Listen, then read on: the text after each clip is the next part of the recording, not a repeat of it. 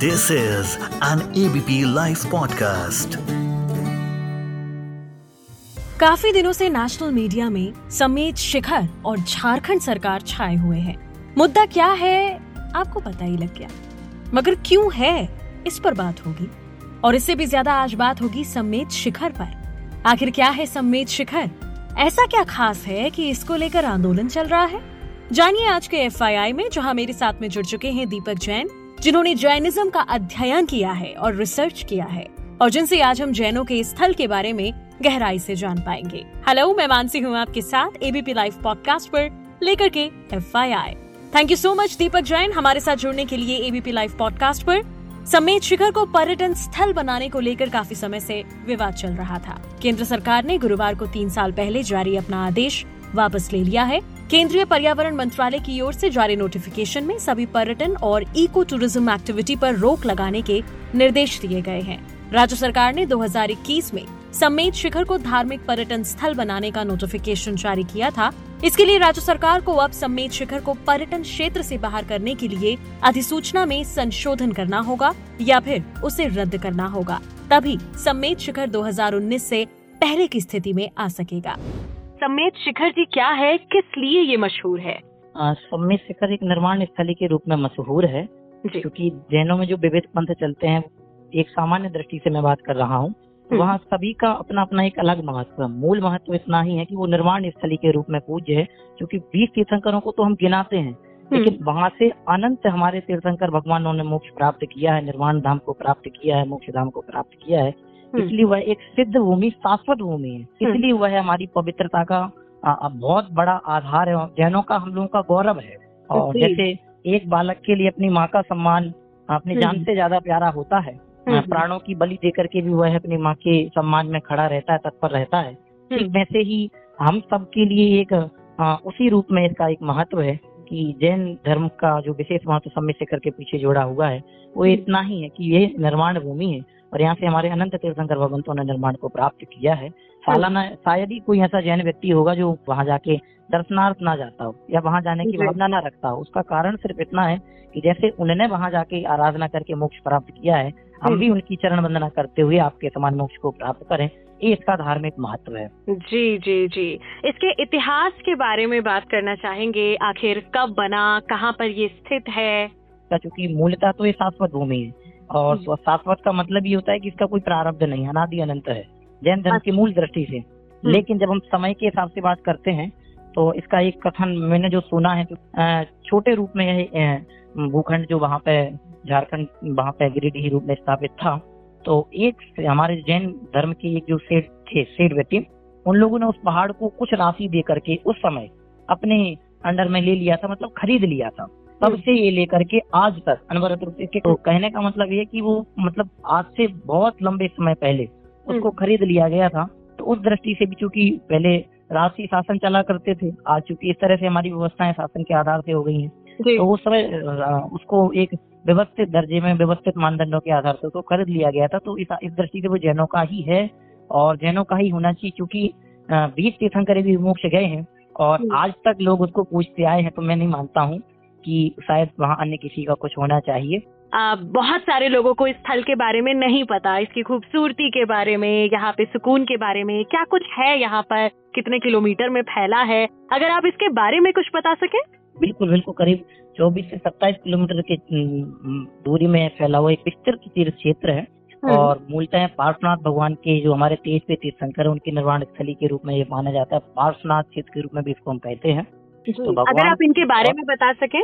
हाँ जैन धर्म में जो चौबीस तीर्थंकर हैं उनमें से तेईसवे तीर्थंकर का नाम है भगवान पार्श्वनाथ। ओके। और पार्श्वनाथ भगवान का एक विशेष महत्व चूँकि संपूर्ण जैन वैसे तो सभी भगवान का महत्व बराबर है हम्म। लेकिन जो कहते हैं कि चाहे आत्मिक शांति की दृष्टि से कहें या अपने रुचि से कहें तो पार्श्वनाथ भगवान का एक विशेष महत्व लोगों में जनमानस में दिखाई देता है। और हम्म। सामान्यता जैसे चौबीस तीर्थंकर तो हम जानते हैं। आम जन जो है कि अन्य वर्ग के लोग अन्य समुदाय के भी जो हमारे भाई बंधु हैं तो हम्म। वो लोग जो जानते हैं वो चौबीस में से किन्हीं चुने तीर्थंकरों को जानते हैं आदिनाथ महावीर पार्श्वनाथ नैमीनाथ इनके हम्म। अलावा नहीं जानते जी तो जो मतलब एक प्रसिद्ध व्यक्ति होते हैं तो ऐसे भगवान पार्श्वनाथ का एक विशेष महत्व है और हम्म। उनके जीवन से संबंधित भी विशेष घटनाएँ हैं जैसे अच्छा। जब उनके ऊपर उपसर्ग हुआ कमठ के द्वारा तो कमठ ने जब उनके ऊपर उपसर्ग किया तो निश्चिंत भाव से खड़े रहे उन्होंने- उसका कोई प्रत्युत्तर नहीं दिया तो ये मतलब हमारे गौरव की बातें हैं कि किस तरह से हमारे हमारे मुनियों ने उपसर्गों को सहा है और किस तरह से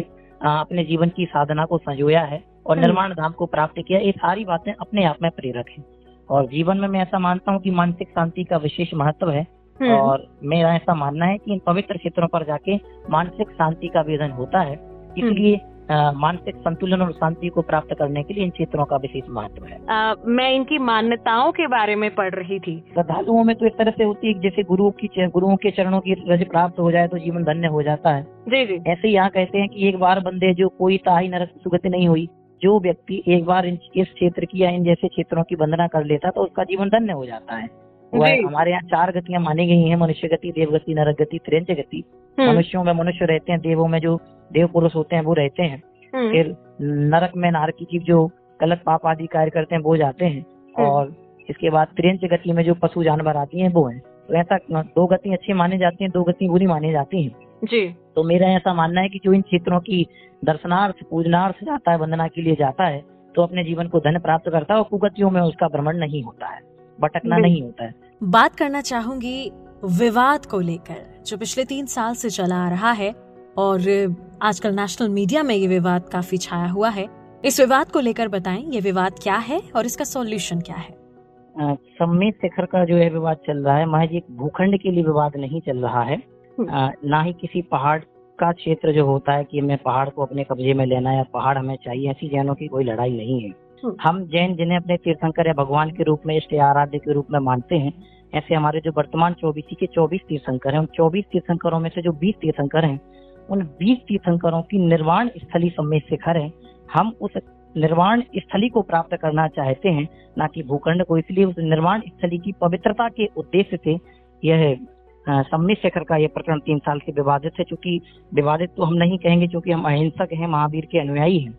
लेकिन हमारी मांग इतनी है हमारा अधिकार जो है कि उसे शासन हमें हमारे सुपुर्द करे और हमारे जो तीर्थंकरों की गरिमा है गौरव है हमारे निर्माण स्थली का जो सम्मान है उसको बरकरार सम- ससम्मान बनाए रखने के लिए हमारा सहयोग करे। इतनी सी अपील शासन से समस्त जैन समाज संपूर्ण देश भर की जैन समाज कर रही है और मेरा ऐसा मानना है कि शासन ने उसको पूर्णतः एक सुप्र, सुप्रसिद्ध जैन पवित्र तीर्थ के रूप में स्वीकार करके वहाँ पर्यटन स्थल ना बनाएगी ऐसा मेरा मानना है और सोचना है।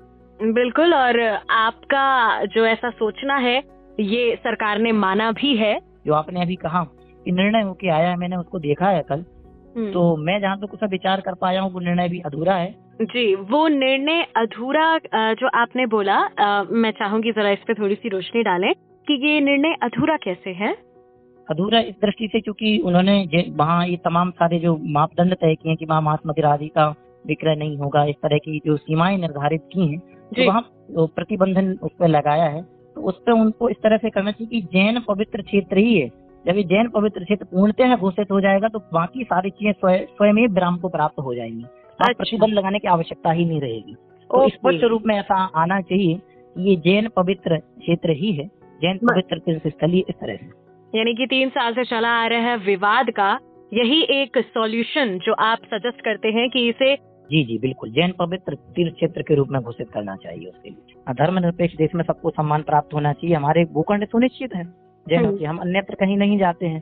हाँ, क्योंकि जब अयोध्या का राम मंदिर बना तो वहाँ सम्य शेखर जी की पवित्र क्षेत्रों के रूप में मिट्टी को ला करके वहाँ समर्पित किया गया।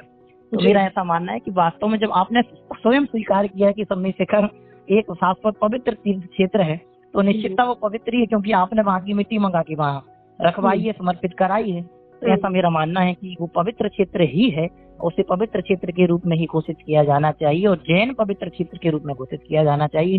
जो पवित्र जैन तीर्थ क्षेत्र है तो लोगों को एक बात एक बहुत गहराई से जानना चाहिए ये जैन लोग जो बिल्कुल शांति प्रिय समाज इतना आंदोलन या इतना उग्र होकर के सड़कों पर क्यों उतरा है? तो ये हर एक जनमानस में प्रश्न उठना चाहिए और जाकर के एक बार निश्चितता देखना चाहिए कि भाई वहाँ इतना जुड़ाव जैनों का आखिर क्यों है? जी। अयोध्या के प्रति सामान्य पूरे हिंदुस्तान का एक आत्मिक जुड़ाव है कि अयोध्या में राम भगवान का मंदिर बनना चाहिए। ऐसे सम्मित शिखर के पीछे इतना या अन्य जो जैन तीर्थ क्षेत्र के पीछे इतना जैनों का जुड़ाव क्यों है? तो हम्म। भली भांति परिचय के लिए वहाँ जाना आवश्यक। वहाँ जाने के लिए आप वहाँ जाए वहाँ की खूबसूरती से परिचित हों और वहाँ के नजारों को देखते हुए अपने मन को संतोषित करें कि भाई जैनों का इतना रुझान आखिर यहाँ के प्रति क्यों है? इस ऑडियो को प्रोड्यूस किया है ललित ने। मैं मानसी हूँ आपके साथ सिर्फ़ एबीपी लाइव पॉडकास्ट पर।